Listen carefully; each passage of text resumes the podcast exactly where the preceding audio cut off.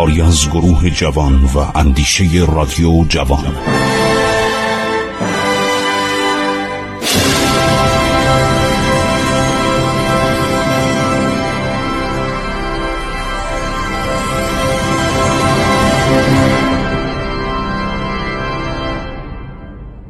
بسم الله الرحمن الرحیم.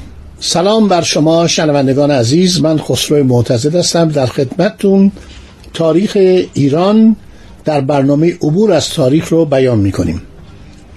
دولت اشکانی یک عمر دراز بعضی میگن 425 سال ولی به عبارت درستتر 470 سال بر ایران فرمان روایی می‌کنن.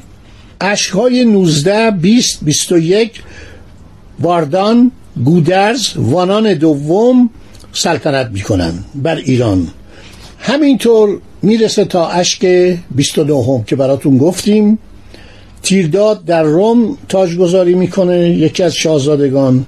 بلاش پاکور یا پیروز اردوان چهارم اردوان پنجم و نکته اینجاست که مسیحیت داره در روم پیشرفت می‌کنه. هنوز مسیحیت عرض شود که در روم به صورت عرض شود عمومی در نیامده.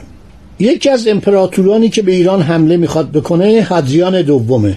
ادریان یا حدریان دومه که می‌خواست عرض شود که با ایران بجنگه بعد منصرف میشه. اشک 24 و 25 بلاش دوم و بلاش سومه. شخصی به نام کاسیوس از سرداران عرض شود که دولت روم متوجه ایران میشه. این کاسیوس وقتی میاد ارمنستان رو می‌گیره شهر آرتاکسا رو خراب می‌کنه و می‌خواد به طرف سلوکیه بیاد. ولی در این اوان یک تاونی بروز می‌کنه و عده زیادی از سربازای روم میمیرن و کاسیوس منصرف میشه. بلاش چهارم بعد از پدرش پادشاه میشه باز هم میجنگه. باز هم با رومی ها میجنگه. بعد اشک 27 و 28 بلاش پنجم و اردوان پنجمه که بعضی میگن اشک 29 براتون گفتم که کاراکالا که به ایران حمله می‌کنه شکست می‌خوره و کودتایی در ارتش روم علیه انجام میشه و خود رومی ها اونو به ضرب خنجر می‌کشن. در همین اوان در ایران یک شورشی انجام میشه از سوی خود ایرانی ها یک تیره از ایرانی ها به نام پارس ها اگر یادتون باشه تو این برنامه گفتم که سه قبیله سه تیره سه ایل وارد ایران شدن. حدود مثلا 1500 سال قبل از میلاد که ماتا در قسمت شمال غربی ایران مستقر شدن. پارس ها در جنوب ایران بودن. پارت ها که قاطی شدن با سیتا یا سکایی ها در شمال شرقی ایران بودن. و اینها رو مجموع میگن آریایی ها حالا اردوان عرض شود که پنجم در دولت فدرال خودش که پارسا ایلامی ها ماتا مردمان بین النهرین سکاها اقوام دیگر و قبایل پراکنده ماد اونو متشکل کرده بودن پارسا قیام می‌کنن. یعنی اردشیر پاپکان که دولت عرض شود که ساسانی جانشین دولت عرض شود که متساهل اشکانی میشه. دولتی که فیلوهلن بود که ایرانی ها مقدار زیادی دلخور بودن از این دولت عرض شود که اشکانی. مورخین همیشه دچار تعجب شدن می‌گویند چگونه روم با اون عظمتش در مقابل اشکانیان از پای در اومد. ارتش روم یک پیاده نظام سنگین اصلی داشت که حمل ابزارهای جنگی پروزنی داشتن ابزارهای جنگی سنگینی داشتن. مثل سپرهای مستطیل شکل. اینا رو به هم میچسبوندن می‌شد فالانج یعنی فکر کنید یه مربعی حرکت می‌کرد از هر طرفش آهن و پولاد بود. چطور ارتش اشکانی از پس این ارتش برمیاد؟ اینا هر جا می رسیدن در اروپا شب برای خودشون اردوگاه درست می‌کردن. در سرزمین های ایران نمی‌تونستن از آجر استفاده کنن از سنگ استفاده کنن. مثلا تو بین النهرین مزوپوتامیا اینا از خاک چینه می ساختن یعنی خشت بود. ولی برای یه شب هم این کار می‌کردن.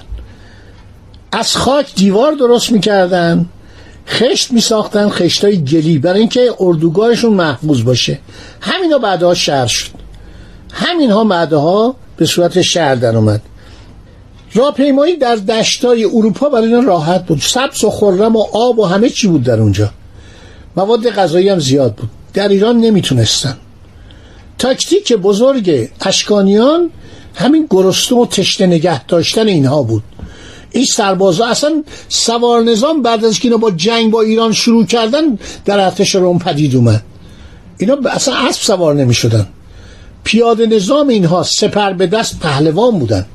به قدر اینا رو خوب تربیت می‌کردن من یک کتابی زیر چاپ دارم به زودی در میاد تمام این تصاویر رنگی رو گذاشتم. ببینید فالانج یعنی چی؟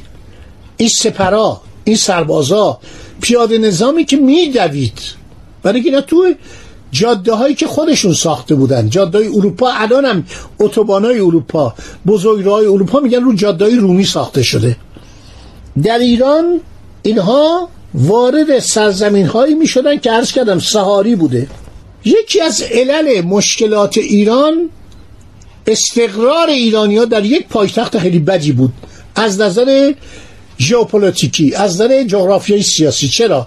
سلوکیه سلوکوس نیکاتور اومده بود پایتخت ایران یعنی تیسفون رو ساخته بود در یه جایی در بیابان کنار رودخانه.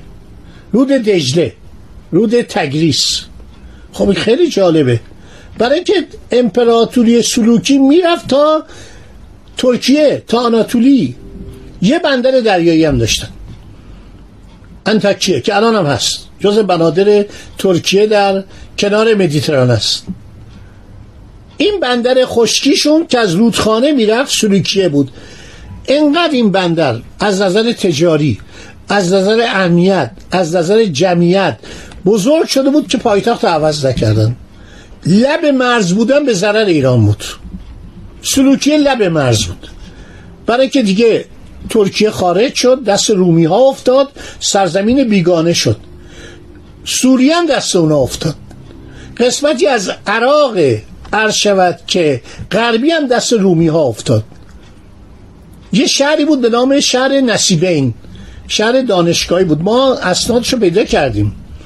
تمام اسناد آکادمی نصیبین الان در مسکو بردن. اومدن در قرن 19 هم دانشمندان روس اینا رو بردن. خب اینا اشتباهشون بود که پایتخت رو بردن در سلوکیه گذاشتن. پایتخت که در سلوکیه گذاشتن به ضرر دولت اشکانی تمام شد. بارها و بارها کما اینکه تراژن این کار کرد کاراکالا این کار کرد و اومدن پایتخت گرفتن با آتش کشیدن. چند بار رومیا این کار کردن. اول تراژان در سال 116 میلادی. کاسیوس سردار رومی در سال 165 در سال 198 سپتیمسور در سال 207 بلاش چهارم.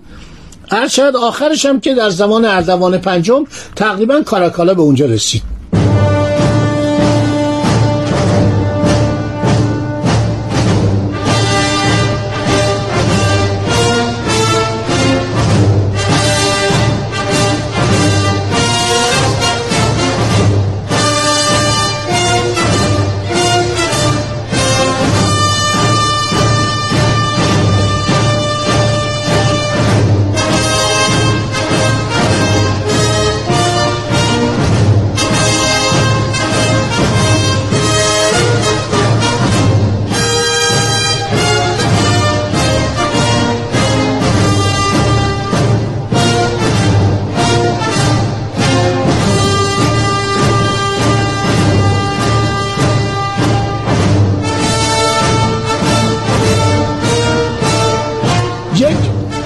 عناوینی بعضی از امپراتوران روم به خودشون دادن مثل مارکوس اورلیوس به نام پارتیکوس. پارتیکوس یعنی فاتح پارس.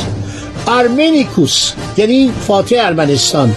مادیکوس یعنی فاتح ماد سرزمین ماد یعنی آذربایجان. این عناوین قلابیه. این مجسمه ای که در روم هست مارک اورل که اونجا یک به صورت اسب است در یه سالونی است قرارداد رو امضا می‌کنن. زیرش نوشته مادیکوس پارتیکوس آرمینیکوس. یعنی فاتح ماد فاتح ارمنستان و فاتح پارس. قلابی به خودش لقب داده من میخندن. برای این اشتباه بزرگشون این بود که پایتخت در اونجا گذاشتن در شهر سلوکیه. این پایتخت باید میومد وسط ایران. شاه عباس مغزش خوب کار می‌کرد. پایتخت آورد تو اصفهان وسط فلات ایران گذاشت. حالا شما می‌پرسید خب افغان ها که اومدن گرفتن.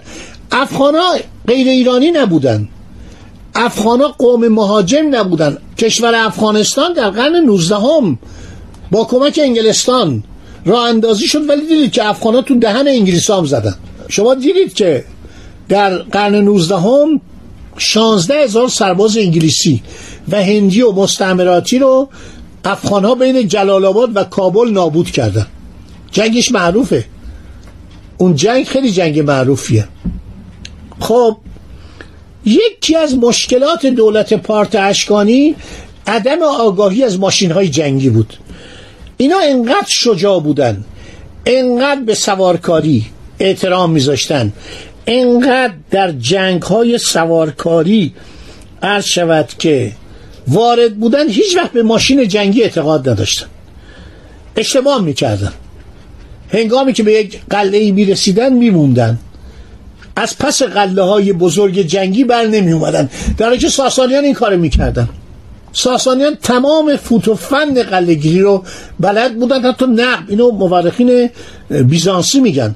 نقب زیر قلعه نقب میذاشتن و دیوار فرو میریخت. از نفت استفاده می‌کردن.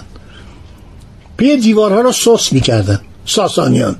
نفتانداز داشتن شر آتیش می‌زدن شرای نظامی رو. منجلیک های بزرگ داشتن. با این منجلیک که پرتاب می‌کردن سنگ می‌خورد تمام شهر در هم میشکست. فوقلاده بودن. لباس های زرهی داشتن. صورت ها تمام پروکوپیوس میگه وقتی ایرانی ها حمله می‌کردن آمین مارسلر هم میگه. تمام صورت اینها بسته بود. فکر کنید مثل قرون وسطا یعنی در قرون وسطا که سپاهیان شوالیه های خارجی بودن. نکات بسیار جالبی است. خب دوستان من با شما خداحافظی می‌کنم. تا برنامه آینده دیگه نکات مهمی درباره اشکانیان نداریم فقط می‌خوام بگم شیوه غیر متمرکز یعنی فدرالی حکومت اشکانیان یک مقداری عرض شود که به ضرر اشکانیان تمام شد در جنگ ها که رومی ها می‌تونستن پایتخت رو بگیرن. خدا نگهدار شما باد.